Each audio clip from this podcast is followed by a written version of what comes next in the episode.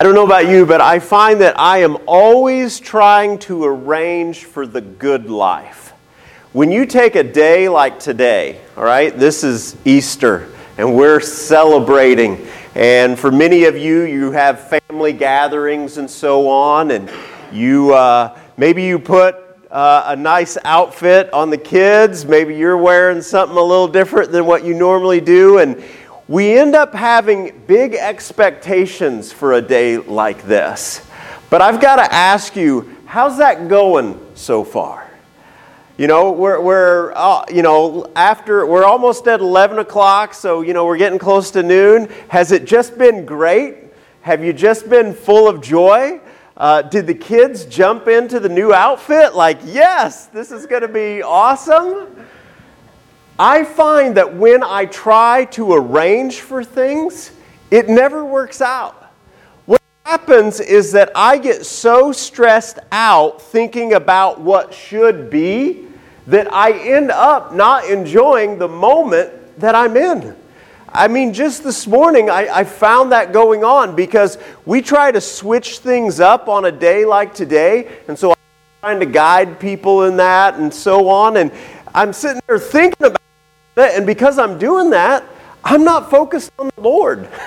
And that's the whole reason that I came here this morning, is to focus on the Lord and to worship Him. But when I get caught up in trying to arrange things, it never works out. This morning, I just want to tell you that if you're trying to arrange for a good life, if you're trying to arrange for an eternal life, I just want to tell you, you can't do it. There's only one that can make your life good, and there is only one that can give you eternal life, and that's Jesus. And the oddest thing is that if you want to live a good life, here's how you do it. You lay your life down. You cannot create life. You cannot stop death, but you can beat death. Here's what I mean by that. You can beat death by choosing to lay your life down before death comes to you. You know, the fact that death comes to us is one of those things that is hard to accept. Just this week, I found myself thinking about people that have been such a part of my life that are no longer a part of my life. You know, one of those people is my father, and he's been gone for quite a few years now, but it's so odd because his memories are fresh in my mind. I mean, it's like he's still there. And this week, I found myself looking for an old voicemail that I saved just to hear his voice. And so I played that, and I mean, I can still hear his voice inside of me. It's like he's still there. But the reality is, he's not. He's gone. And guess what? Here's the deal. Death is going to come to every one of us. Every one of us. And what you need to know is, you cannot raise yourself. You can't do it. You can't stop death, and you can't raise yourself. Even Jesus, the one that we celebrate today, did not raise himself. It was the Father that raised him. And he was able to be raised because of this. He chose to lay his life down. Not only did he choose to lay his life down to be crucified, he chose to lay his life down the entire time he lived here. The book of John tells us that Jesus said he only did what he saw the Father doing. So what that means is when he got up in the morning, he didn't think about, what do I want to do today? How do I want to make today a really good day? Part of the problem with that is this. Our life intersects with other people. And so like today, when you're trying to make today a really good day, what it means is you need other people to do certain things the way that you want them. Not only does that not work with children, it especially doesn't work with adults. Because we all have our own idea, do we not? You have your idea of what a great day looks like, and the people you love have an idea of what a great day looks like. And so they try to impose their will upon you, you try to impose your will upon them, and it ends up being a big catastrophe. Well, the way that Jesus lived his life was not that way. He was God, but you know what? He did not walk around and force people to live life a certain way. He didn't get up and say, you know what? I'm the Son of God. I'm King. I need you to do this, and I need you to do this, and I need you to do this. That's not what he did. He got up and he said, Father, my life is yours. I'm living for you. You show me what to do today, and I will follow that. And because of that, Jesus experienced life as he lived, and he was able to give life to other people. If you will choose to lay your life down and say, Lord, I'm yours, live through me, I lay down all my expectations, you're going to find that you experience life. Even when circumstances aren't what you thought they would be, even when circumstances are not what you would choose they would be. Again, death happens. Even when a loved one dies, guess what? You are able to still experience life. And you're able to do that because the Father lives through you. This morning, I want to talk about not only eternal life, I want to talk about how to live right now. And I want to go to the book of Romans chapter 6. Do that.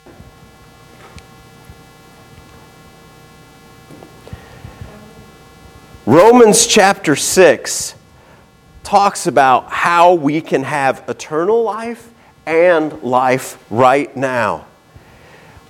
The Apostle Paul was writing this, and he said in verse 1, well then, should we keep on sinning so that God can show us more and more of His wonderful grace? Of course not. Since we have died to sin, how can we continue to live in it? Or have you forgotten that when we were joined with Christ Jesus in baptism, we joined Him in His death? For we died and were buried with Christ by baptism. And here's the really good part. And just as Christ was raised from the dead by the glorious power of the Father, now we also may live new lives. It was the Father that raised Jesus from the grave.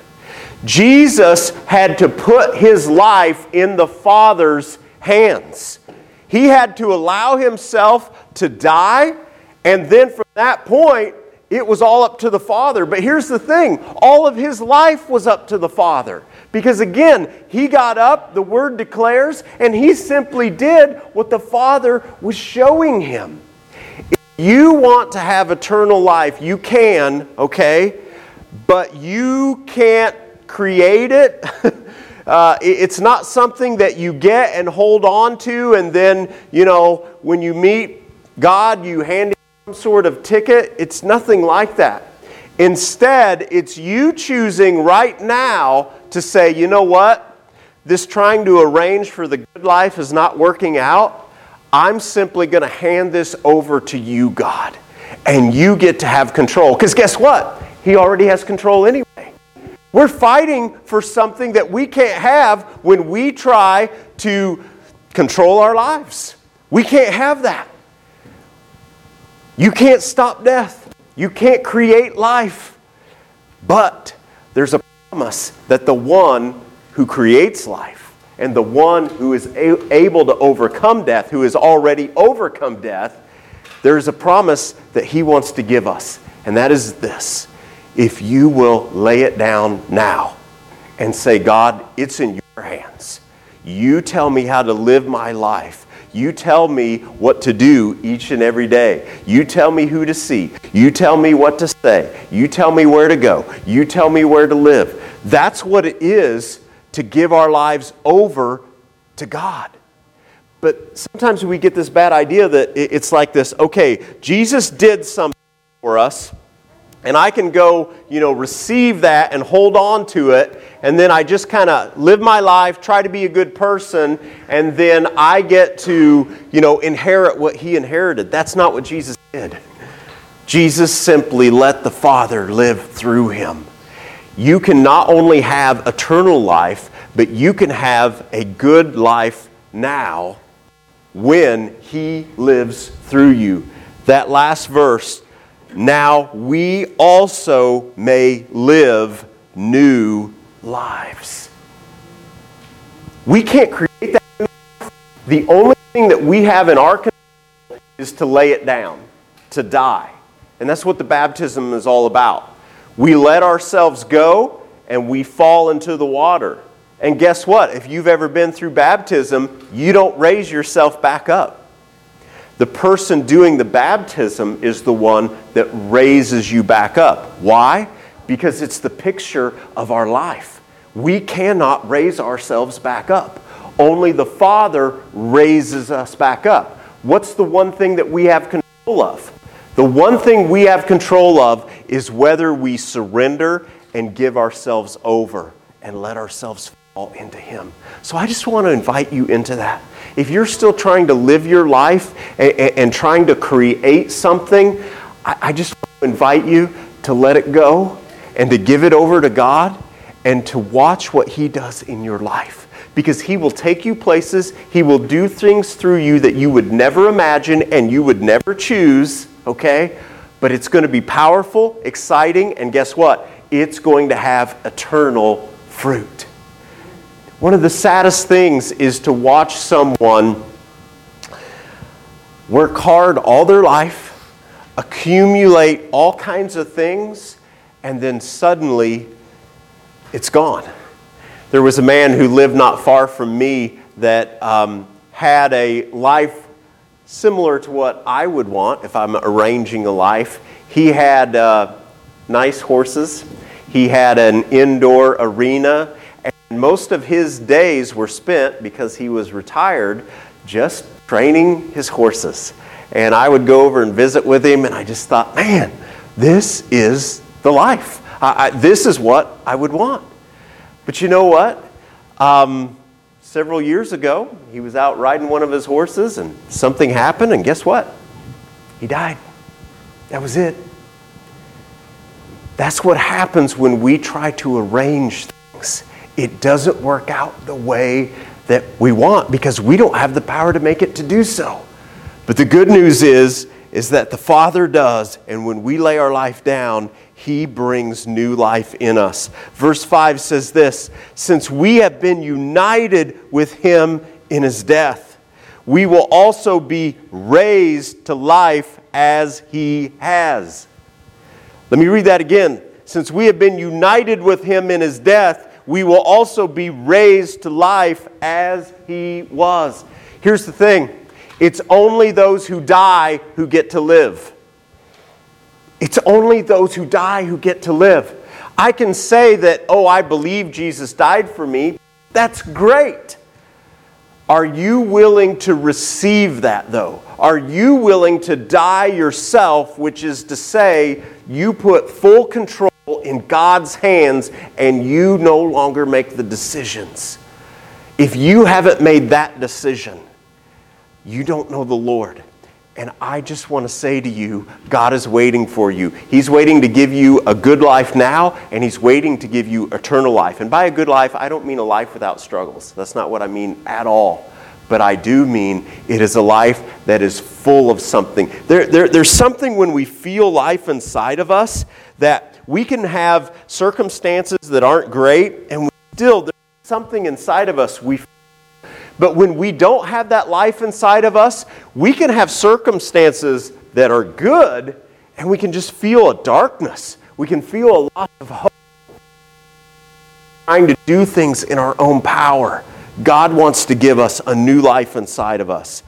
Verse 6 says, we know our old sinful selves were crucified with Christ so that sin might lose its power in our lives.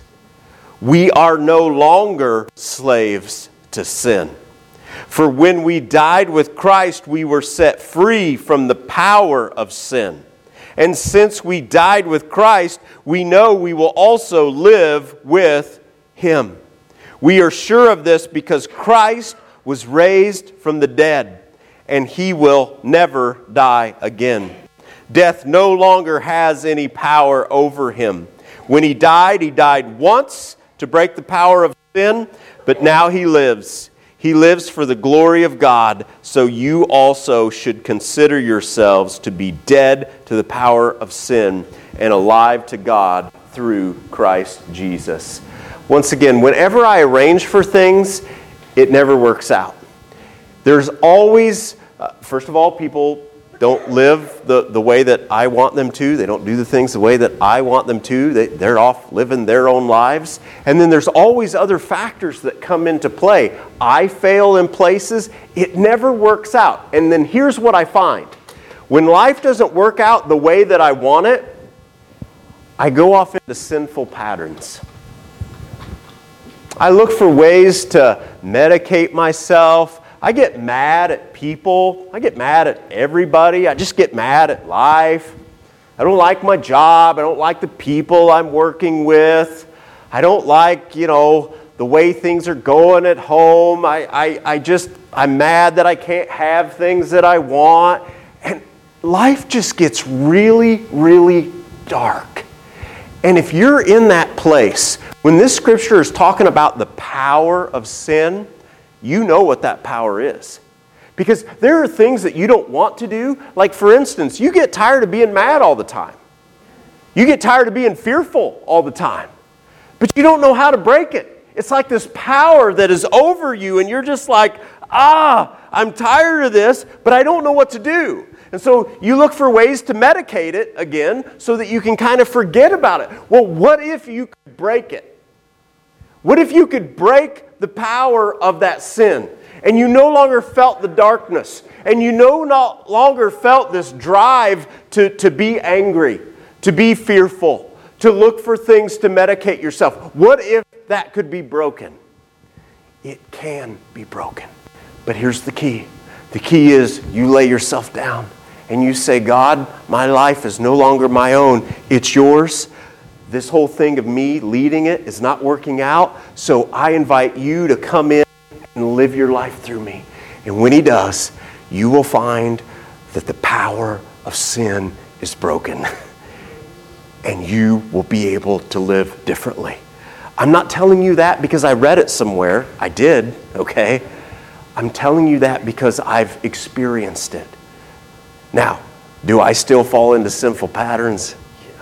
I do, okay? Again, just this morning, I was feeling it. I was trying to arrange for things. But here's the thing. Because of Jesus, I now have the power to break it. And here's how I always do it. I have to say, okay, God, you come and you take this over. And when I do that, you know what? He does it. You can do the same thing. There's nothing you have to do to earn it. You just lay your life down. If you've never done that, I want to invite you this morning to lay your life down and to say, God, it's yours. And then after you do that, I want you to tell somebody. You can tell me, tell somebody that you know that walks with the Lord. Tell them, okay? Because we want to walk you through what it is to give your life to the Lord, to be baptized into Christ, to learn to walk with Him. If you've never done that, do that today. Don't let today just be a day of festivities that come and go and nothing changes. Let this be the day that you died, so this can be the day that you really. We're going to have a time of worship, and during that time of worship, I just want to invite you to take action and give your life to the Lord. Jesus, thank you.